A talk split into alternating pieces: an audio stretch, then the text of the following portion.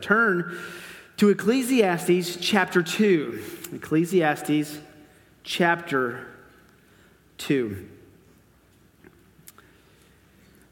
It's been a few weeks since we've been back in Ecclesiastes. Let me just remind you of what's been going on. Solomon is, is uh, uh, beginning to uh, unfold a philosophy of life, he's unfolding a theology of living. He's looking at life from the most realistic perspective that one can do. He is a realist. He is not um, deterred by how, how, uh, how he might propose that you would deal with his truth. In other words, he's not what we see happening every day. We're in the middle of a presidential campaign. And I was just listening to some pundits this afternoon who were going back and forth, arguing on the fact of whether it's right or wrong, or in your best interest or in your worst interest to be unguarded, to just say what's on your mind. And the argument was quite intriguing. It was uh, uh, one side was saying, well, it's good to just unfold your heart, let everybody know what you think. That way uh, you get what you see and you see what you get. And the other side was saying, no, that's not how a president is supposed to act. He's supposed to be temperate, and he's supposed to keep cards close to his chest so you don't see exactly what he's thinking. Well, whether you think about the politics of one side or the other, Solomon doesn't really care. What he does is he deals with our lives, the shortness of them, the reality of our deaths, without any spin, without any anesthetic. He's just finished an experiment in chapter 2, and this experiment is to try all the pleasures of life. And in the first 11 verses, he tries all of these experiments. Six pleasures he tries, and all of them come up empty in terms of lasting satisfaction. So, after that, he turns his attention to really the end of our days. Let me read verses 12 and following just to set it in our minds. Solomon says, So I turned, this is after his experiment with pleasure, I turned to consider wisdom, madness, and folly. For what will the man do uh, who will come after the king except what has already been done? And I saw that wisdom exceeds folly as light excels, excels folly as light excels darkness. The wise man's eyes are in his head, but the fool walks in darkness. And yet I know that one fate befalls them both. Then I said to myself, As is the fate of the fool, it will also befall me.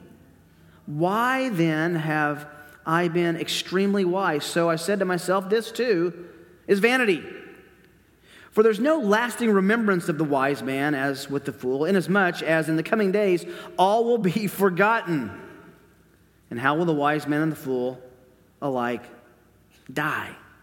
So I hated life for the work which had been done under the sun, which was grievous to me because everything was futility and striving after the wind. I hope verse 17 is not your life verse. Verse 18 says, Thus I hated all the fruit of the labor for which I had labored under the sun, for I must leave it to the man who will come after me. And who knows whether he will be a wise man or a fool. Yet he will have control over the fruit of my labor, for which I have labored by acting wisely under the sun. This too is vanity. Therefore, I completely despaired of all the fruit of my labor for which I had labored under the sun. When there is a, a man who has labored with wisdom, knowledge, and skill, then he gives his legacy to one who has not labored with them. This too is vanity and a great evil. For what does a man get in all his labor and in his striving with which he labors under the sun? Because all his days his task is painful and grievous. Even at night his mind does not rest. This too is vanity. There's nothing better for a man than to eat and to drink and to tell himself that his labor is good. This also I've seen that it is from the hand of God. For who can eat and who can have enjoyment without him? There's a better life verse. For to a person who is good in his sight, he has given wisdom and knowledge and joy. While to the sinner, he has given the task of gathering and collecting so that he may give to the one who is good in God's sight. This, too, is vanity and striving after the wind. Now, before you say, What in the world is this about? let me remind you that this book was written to students. At the end of his book, he says, Remember your Creator in the days of your youth. This was intended for junior hires and senior hires to hear and to understand and to apply. This is, sounds like almost uh, competing philosophies that are going on, but they're not. And I think as we unpack it together, you'll see that. Uh, Solomon, the wisest man to have ever lived up to this point, is neither a pessimist nor an optimist, he is a realist. And this book called Ecclesiastes, this sermon called Ecclesiastes, is his call to think through the issues of life and death. And what makes it so insightful is that Solomon had such wisdom on life and death. The richest man to have ever lived up to this point, the most powerful man. He had unhindered power to do any, anything he wanted, unlimited resources to experience anything he wanted.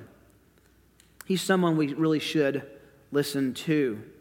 It's also the, the whole message of the book is him saying to these young people, these youth who he's speaking to, listen, been there, done that. Use my pain and learn from it, or you'll experience your own. Back in verses 10 and 11, his conclusion to his experiment with pleasure was that it's all vanity. No matter what satisfaction you get in this life, it's steam off a cup of coffee, it's striving after the wind. It, it didn't bring me lasting satisfaction. Solomon is not speaking against pleasure. We're going to get to passages later on in chapter 7 and 8 and 9 where he says if anyone is going to enjoy this planet, it ought to be a believer who can understand and contextualize the pleasures of this world as gifts of God.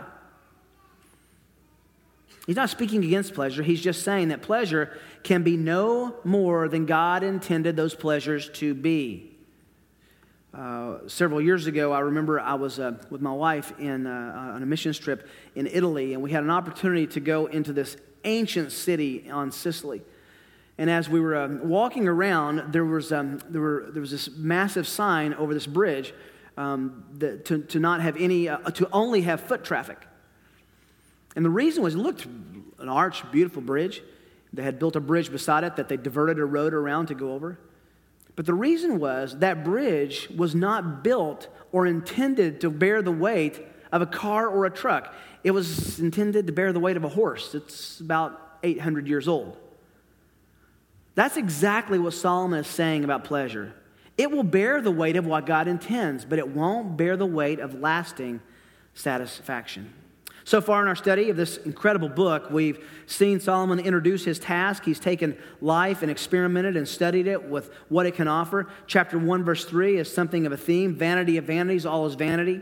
Chapter 1, verse 8 is a hint of his conclusion, um, which he tells us at the end of the book that there's nothing better or higher than to fear God and keep his commandments. Then he experiments. He gives us a short, short biography in chapter 1. Then in chapter 2, verses 1 to 11, is his account of the that great experiment with pleasure. As he comes off this failure of these pursuits of pleasure, now he turns to life's ex- external possibilities for, for pleasure and turns, turns from external pleasure and turns internal to thinking. He said, I tried it all outside me, what, what pleasure could offer. Now I'm going to go inside. I'm going to go intellectual. I'm going to go to the second story and, and think. what he finds is that there's something that trumps external pleasure and that trumps internal satisfaction or pleasure. I'm not much of a, a, a game guy. I, um, my wife loves to play board games. I try a couple of times a year to play board games. I, I, I, I we have vacation next week, and I've already been told that we're going to play some board games and I'm, uh, I'm psyching up about that. One of the reasons is she always beats me, and, it, it's, and she's not a good winner, which is code for I'm a bad loser. Easy, easy, easy, Tiger. So, um, one of the games, though, that, that we like to play is Rook. I don't know a lot about cards. I just know that in Rook, there's things that trump other things, right? There's, there's cards that are more important than other cards that if you play them, you, you win with those cards. Is that correct? A trump card? Solomon is going to talk about trumping right here. There is this idea of trumping that's not only popular in films and card games, but it's, in one sense, the essence of making sense out of life. To trump means to get the better of or to outdo. Solomon's message in these verses is simply this something trumps everything. Something trumps everything in life. And it's a grave reality called death. Let's just set up the, uh, the introduction here with verse 12. Solomon turns from his experiment with pleasure to bring meaning to his life and examines intellectualism, namely wisdom and folly. Verse 12 is really saying that if Solomon, uh, uh, uh, of all people, has come up empty handed, then what hope has anyone who comes after him in finding meaning? Think about it. No one would have ever had a greater opportunity to combine wisdom and wealth and intellectualism to understand the deeper realities of making sense out of life and pleasure than Solomon. So, what I want to do tonight when we break this down is look at three grave realities of life. And by grave, I really mean the grave. We're going to be talking about death. He turns to intellectualism, to pondering wisdom and folly, the pursuits of the mind, to see if there are indeed answers there. What he finds is that death trumps all his pursuits. So in verses 12 to 17, number one, we find out that death trumps wisdom. Death will eventually trump wisdom. Verse 13. Let's look at that again. And I saw that wisdom excels folly as light excels darkness. It's a comparison of wisdom and folly, light and darkness. This analogy is flowing right out of his own lips that will continue through the rest of the book, this light and dark theme. His critique is not intended to be all encompassing, only to look at how it stands up against death. Obviously, wisdom is going to beat folly in this life. But he goes deeper than that. Note that wisdom is like light, and folly or foolishness is like darkness. To possess wisdom, according to chapter 10, verse 10, is to give success, preserve life, and protect it, chapter 7, verse 12. It gives strength in ch- chapter 7, verse 19. Wisdom gives joy in chapter 8, verse 1. It's better than brute force and strength in chapter 9, verse 16. It's clear that Solomon is not discarding wisdom as useless, only measuring it as a realist who is going to die. This is Solomon at the end of his life. He may be measuring his life yet in weeks and months, not years and decades. His point is that wisdom is indispensable, but wisdom is limited.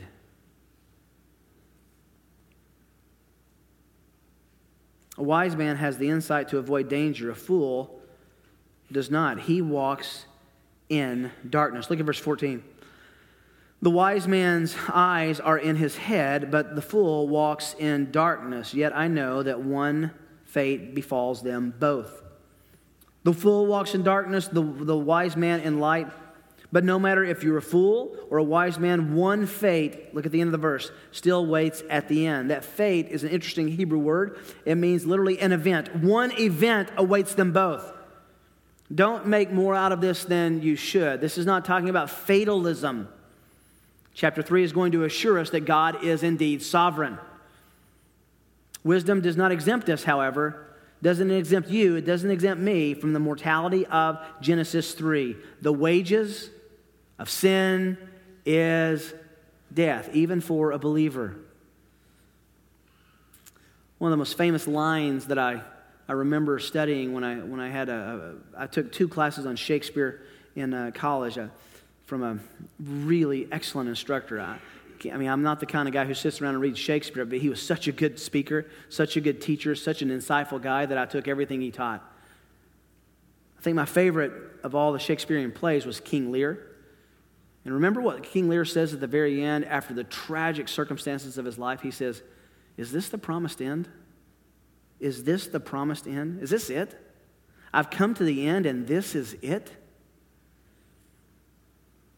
I remember my dad talking to me on the phone the last week of his life. I was in California, he was in Tennessee, and I was talking to him. He was standing up. I think that might have been the last time he was standing up, and um, he was looking out the window. I was going to try to make it home that weekend. Um, and uh, he was being just ravaged with cancer. And I remember him saying, after a long pause, Rick, I just wish I could live. I don't want this to be it. There's got to be something more than these 52 years that I've just lived. Though we might not think it fair, right, or pleasant, still the wise man has the advantage of facing death because he can see it coming. He can contemplate it. He can prepare for it. That's going to be the conclusion at the end of the whole book. Verse 15 Then I said to myself, As is the fate of the fool, so it will also befall me. Why then have I been extremely wise? So I said to myself, This too is vanity. Is he just throwing out the wisdom God gave him? No. He's not going back on his conclusion that wisdom is better than folly. He's simply asking realistically, how much better is it in the end since both the wise and the fool die? He's being a realist. I wonder how many times you have contemplated the fact that you really are, honestly, unavoidably going to die. What have you really done in your life? This is a theme, by the way, Solomon is going to continue to cycle and circle and pound out over and over in this book. As we said, it's like that mortician who signs all of his stationery, eventually yours. It's going to happen. He's saying, Look, I'm wise, but his wisdom, as wonderful as it was, and better than, than being a fool, it didn't save him from dying. That's his point. Verse 16. For there is no lasting remembrance of the wise man as with the fool, inasmuch as in the coming days all will be forgotten, and how the wise man and the fool alike die. Solomon notes that not only will he die, he will be forgotten. Now, he's not saying like forgotten that no one will ever remember him. He's saying he won't be the focus of people who are around him while he's alive when he's dead. We understand that. Both of my parents have died. Many friends have died. I've had relatives die. You don't forget them in terms of never thinking about them again, but you don't think of them in the same way as when they were alive. Solomon faces that reality. In other words, after you and I die, they will likely have a potluck and laugh and tell jokes, and we hope they do, so they're not mourning. We will be in a better place with a better person. That's okay. But eventually, they get up in the next, uh, the next morning or the following week and they go to work and life just continues on. Solomon is aware of that. Proverbs 10 7 says, The memory of the righteous is blessed, but the name of the wicked will rot. Sure will be remembered. The godly will be remembered for the right kinds of things, but not the wicked.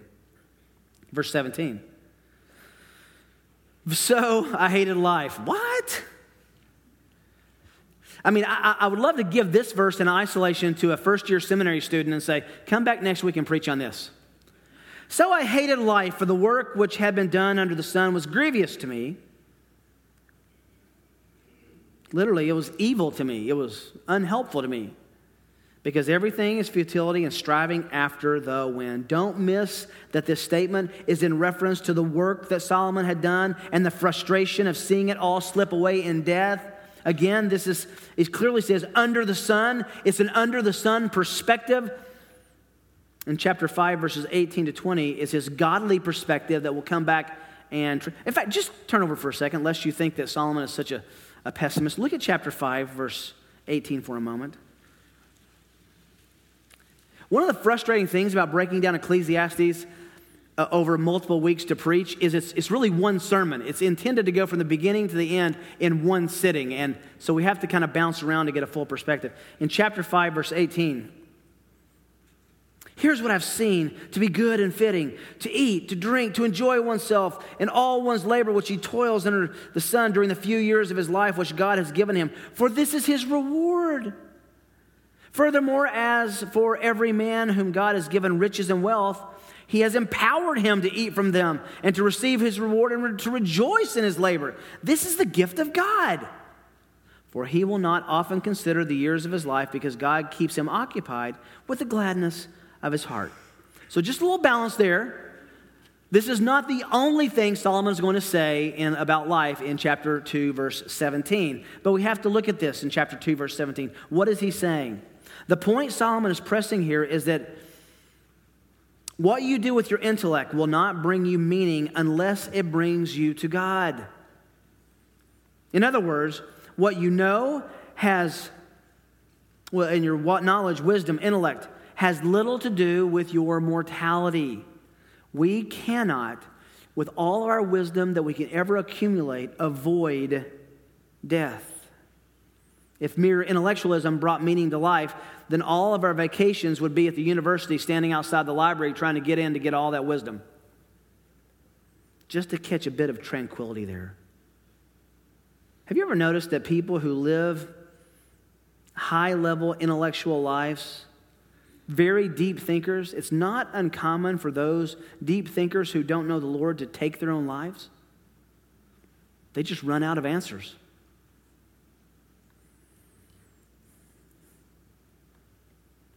There's a bridge at the Durham Cathedral, a bastion of learning in England, that had to be closed because too many people were going up on the bridge and jumping off to end their lives. Why? Because death trumps wisdom. That's his point. I've accumulated all this wisdom, but in the end, it doesn't, it doesn't make me trump death.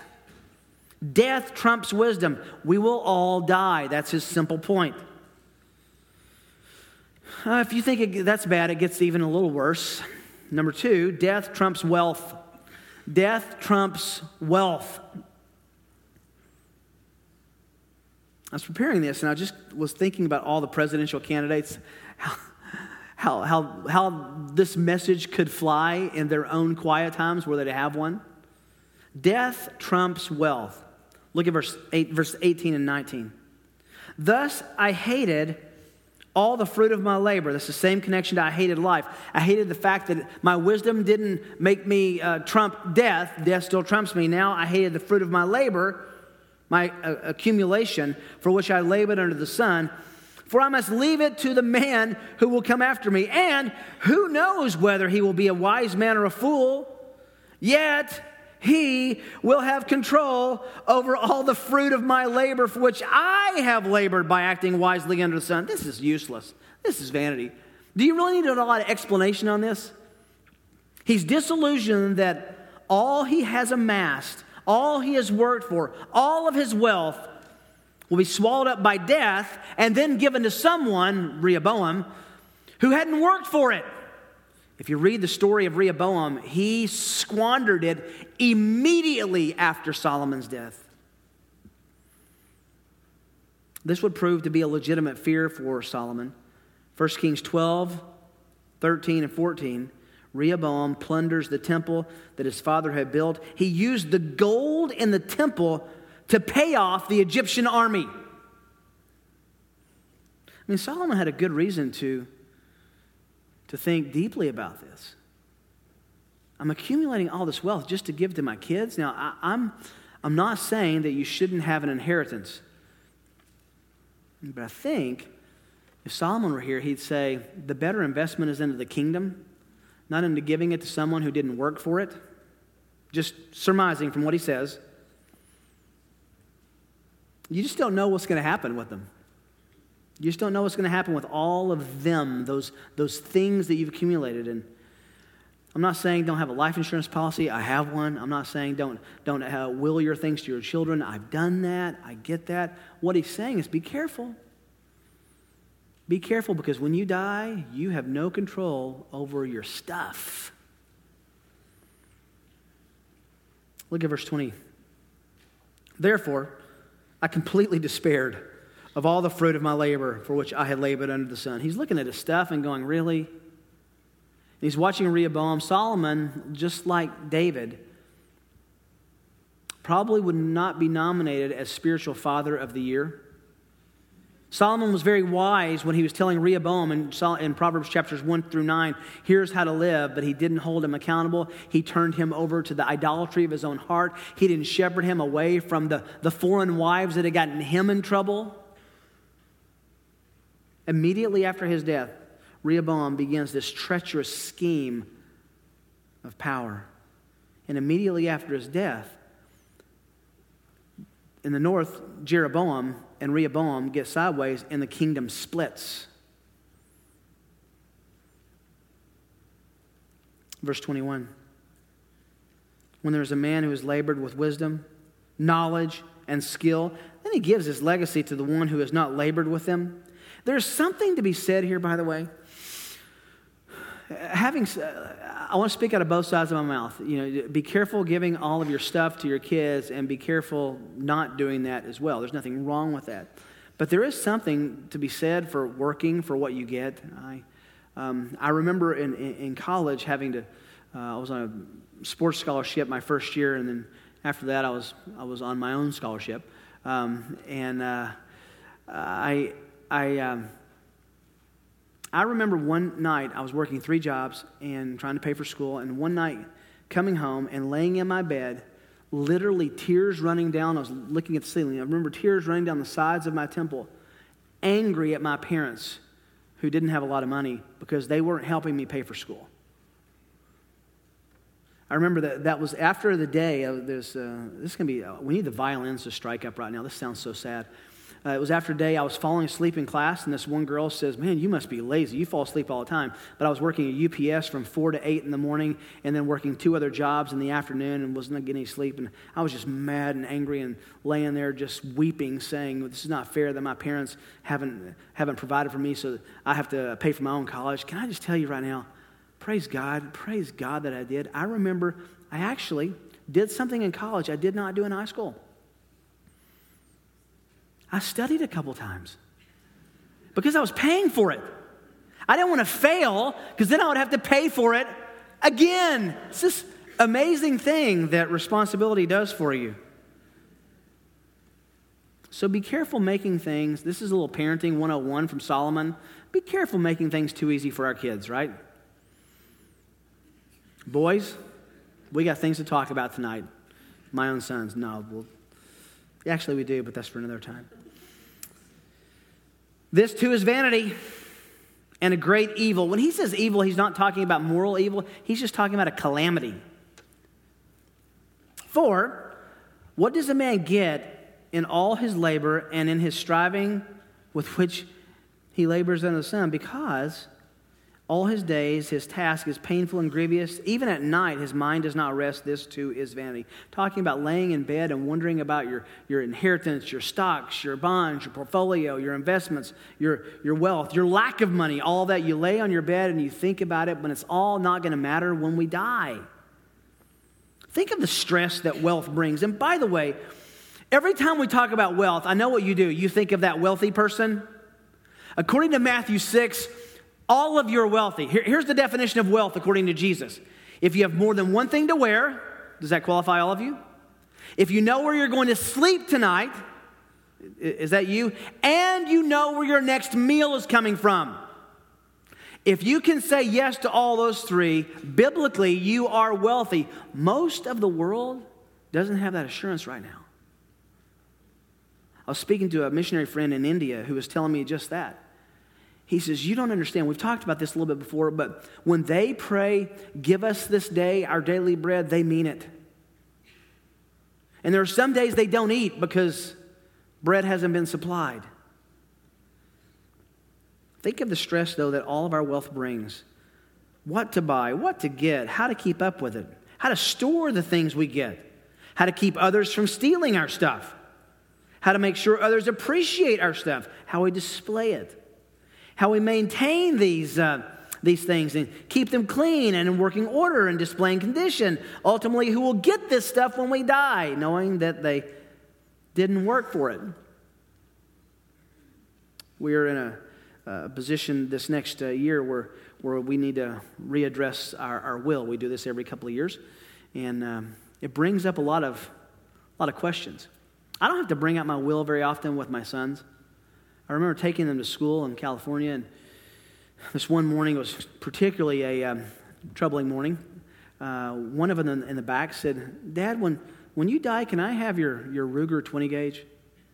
And before I could answer, the next one said, Yeah, I want your Dozier knives. And the other one said, Yeah, I want your guitar.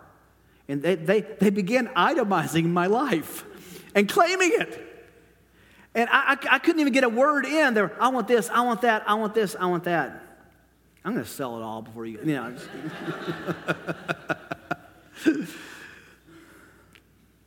Again, remember, this is the secular, the realist in Solomon, this viewing world, the world and all of its accumulation. Remember chapter 5, he'll come back and look at it from a godly perspective. He's just laying out brute force wisdom here. There's nothing evil about having things and enjoying the fruit of your labor. We're going to see that in the next section. But the spur comes when we try to extract happiness and meaning and significance out of what we own.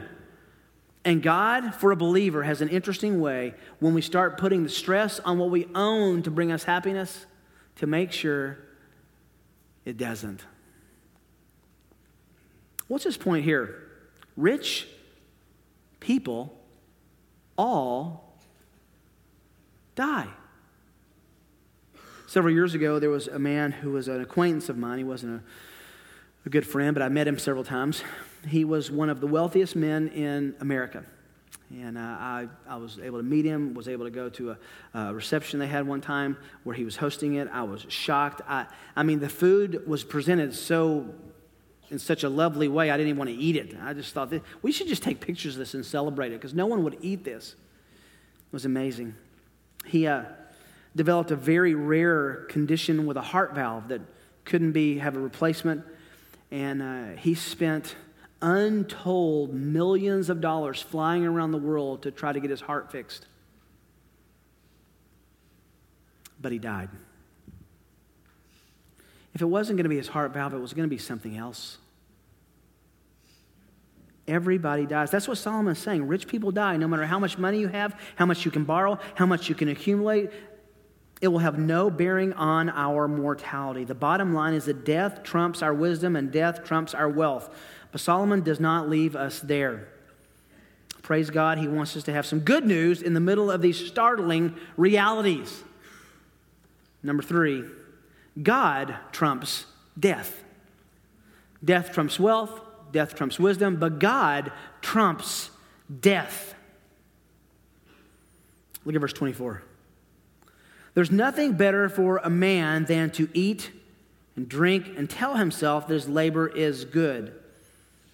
I was talking with Lewis about this before. The Hebrew could say um, there's no proof that eating and drinking and telling yourself that your labor is good will bring satisfaction. Look at the last phrase. This also I've seen that it is from the hand of God. Wow, we find out the labor is from the hand of God. We'll, we'll find this out later in the book. Labor is not bad, work is not bad. There was work in the garden before the fall. Adam was put in the garden to tend the garden. Work is a good thing. We draw significance, meaning, and profit from it. It's not bad. But the conclusion is in verse 25. Here's a verse that you can hang your life on. It's a question that's really not a question, it's a statement. For who can eat and who can have enjoyment without Him, without God? The answer is no one. Or better, the answer is you can have temporary enjoyment without Him, but it won't last. Who can eat and who can have enjoyment without Him? That ought to make us think when we have an enjoyment, when we have a pleasure, when we have a good meal, to stop and thank God for taste buds. Thank God that we live in a day in which we're not eating just manna every day. Well, the Israelites got tired of that. It was, must have been good, but after a while they said, We want something more. As I told you, my wife being sick, I, I went to the grocery store yesterday, and I, I and it's not that I, some of you are talking about, I'm, I'm, not an overwhelmingly you know, lazy human who's never been to the grocery store. I did live on my own for a while. But um, it was amazing. This is the, the newer Hy-Vee on 95th and, um, what is it, Antioch. And I mean, this, is the, this thing's the size of, of, of Costco. It's, it's Home Depot for food. It's incredible. There's so much stuff. Looking at all of the varieties, I was getting some things for, for uh, grilling yesterday, and just, there's a lot of stuff to grill. A lot of meat, a lot of vegetables. It was amazing. There were vegetables I had never seen before, couldn't identify, and certainly didn't want to eat. They had a whole cursed section. There was a section for mushrooms. And I was trying to tell people, I heard that, Dave.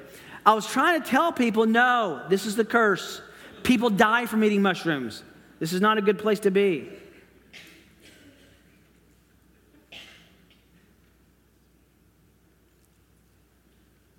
So many varieties, so many ways to have enjoyment with and because of Him. I'm not being silly about this.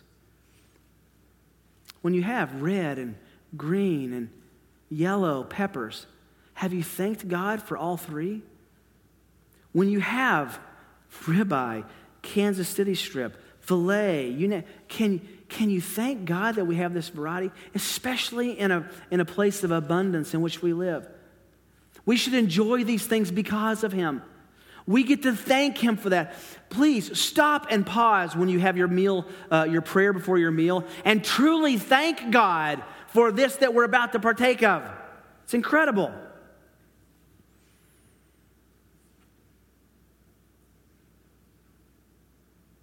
By the way, we've been out of Ecclesiastes for a few weeks, but if you've been paying attention, God has been scarcely mentioned until now. It's almost like he's getting all the secular evaluation out of the way. This is how the realist looks at life, which will be corrected and trumped by the godly perspective. He's only talked about God one time before this, per, this uh, place, and that's in chapter 1, verse 13. Now he crashes into his despair and gives us some much needed perspective. The key that unlocks this whole section is there in verse 25 God. Death exonerates walking in wisdom if the wisdom leads us to understand and acknowledge God. The power of the gospel exercises power over death. One of the things that is very troubling to me when I've gone to other parts of the world, um, in the northern part of South Africa, um, we're very insulated from death. We, we're kind of, we've kind of sterilized it. And I'm, I'm very thankful for this at one level. When, when our loved ones die, it's in a hospital or in hospice, someone comes and takes care of that. That's not the way most of the world buries their dead. Death is in their face all the time. They, they dig the grave, they handle the, the body. The whole Ebola problem was handling, the, the, the outbreak was because they were handling dead bodies that were infected. There are no undertakers in underdeveloped countries. People are always looking at death. I think that insulates us from thinking much and thinking deeply about our death. There's some blessings to that. I'm certainly thankful of the country that we live in and those, those um, privileges that we have, that we don't have to do all of that. And yet, not doing that, I think, insulates us from thinking deeply about the fact that we are going to die. That one, days our, one day our bodies will stiffen from lack of life and be covered and put in a grave. You say, well, that's kind of a bummer to think about. Look at verse 26. For to a person who is good in his sight, He's given wisdom and knowledge. Ah, finally, and joy. While to the sinner, he has given the task of gathering and collecting so that he may give to the one who is good in God's sight. This too is vanity. What's he talking about here? He's talking about the blessing of being a godly person, a believer. We have wisdom and knowledge and joy. Same context as what he's been taking, uh, telling us that he hates life. No, no, that's from a secular perspective. The believer has joy. And we even profit. The last part of that verse says we profit from an unbeliever's labor sometimes. And remember, it's vanity and striving after the wind. All he's saying when he says that is it doesn't last. You can't catch the wind. Just for a moment, turn over to 1 Peter chapter 3. all throughout the study of Ecclesiastes, we're going to keep bouncing over to the New Testament because without the gospel, this is going to have some very, very downer effects on us. I think Solomon would have us look at Peter's admonition in 1 Peter chapter 3. I think this is Peter's John 3:16. 1 Peter 3:18. For Christ died for sins once for all, the just for the unjust, so that he might bring us to God, having been put to death in the flesh but made alive in the spirit. God trumps death. And he trumps it in the gospel through Christ. Solomon longed to see this day.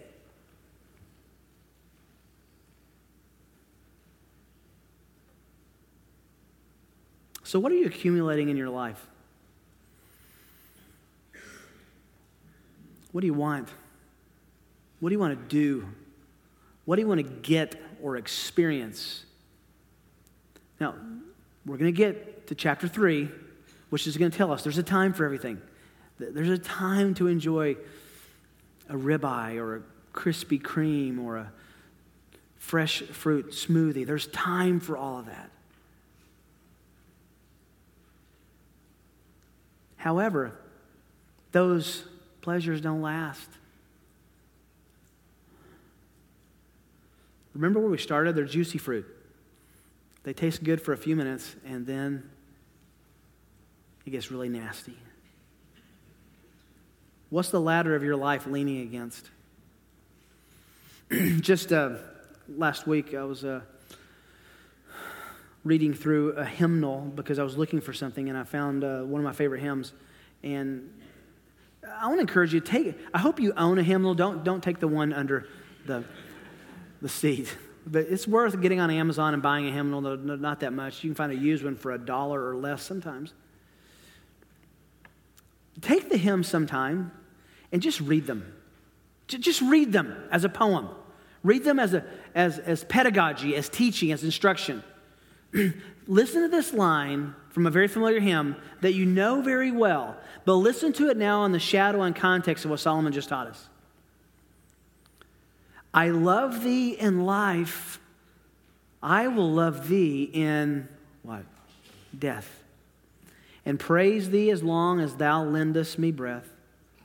And say, listen this, when the death dew lies cold on my brow. Is there anything more graphic than that? When the death dew is on my corpse and I am buried,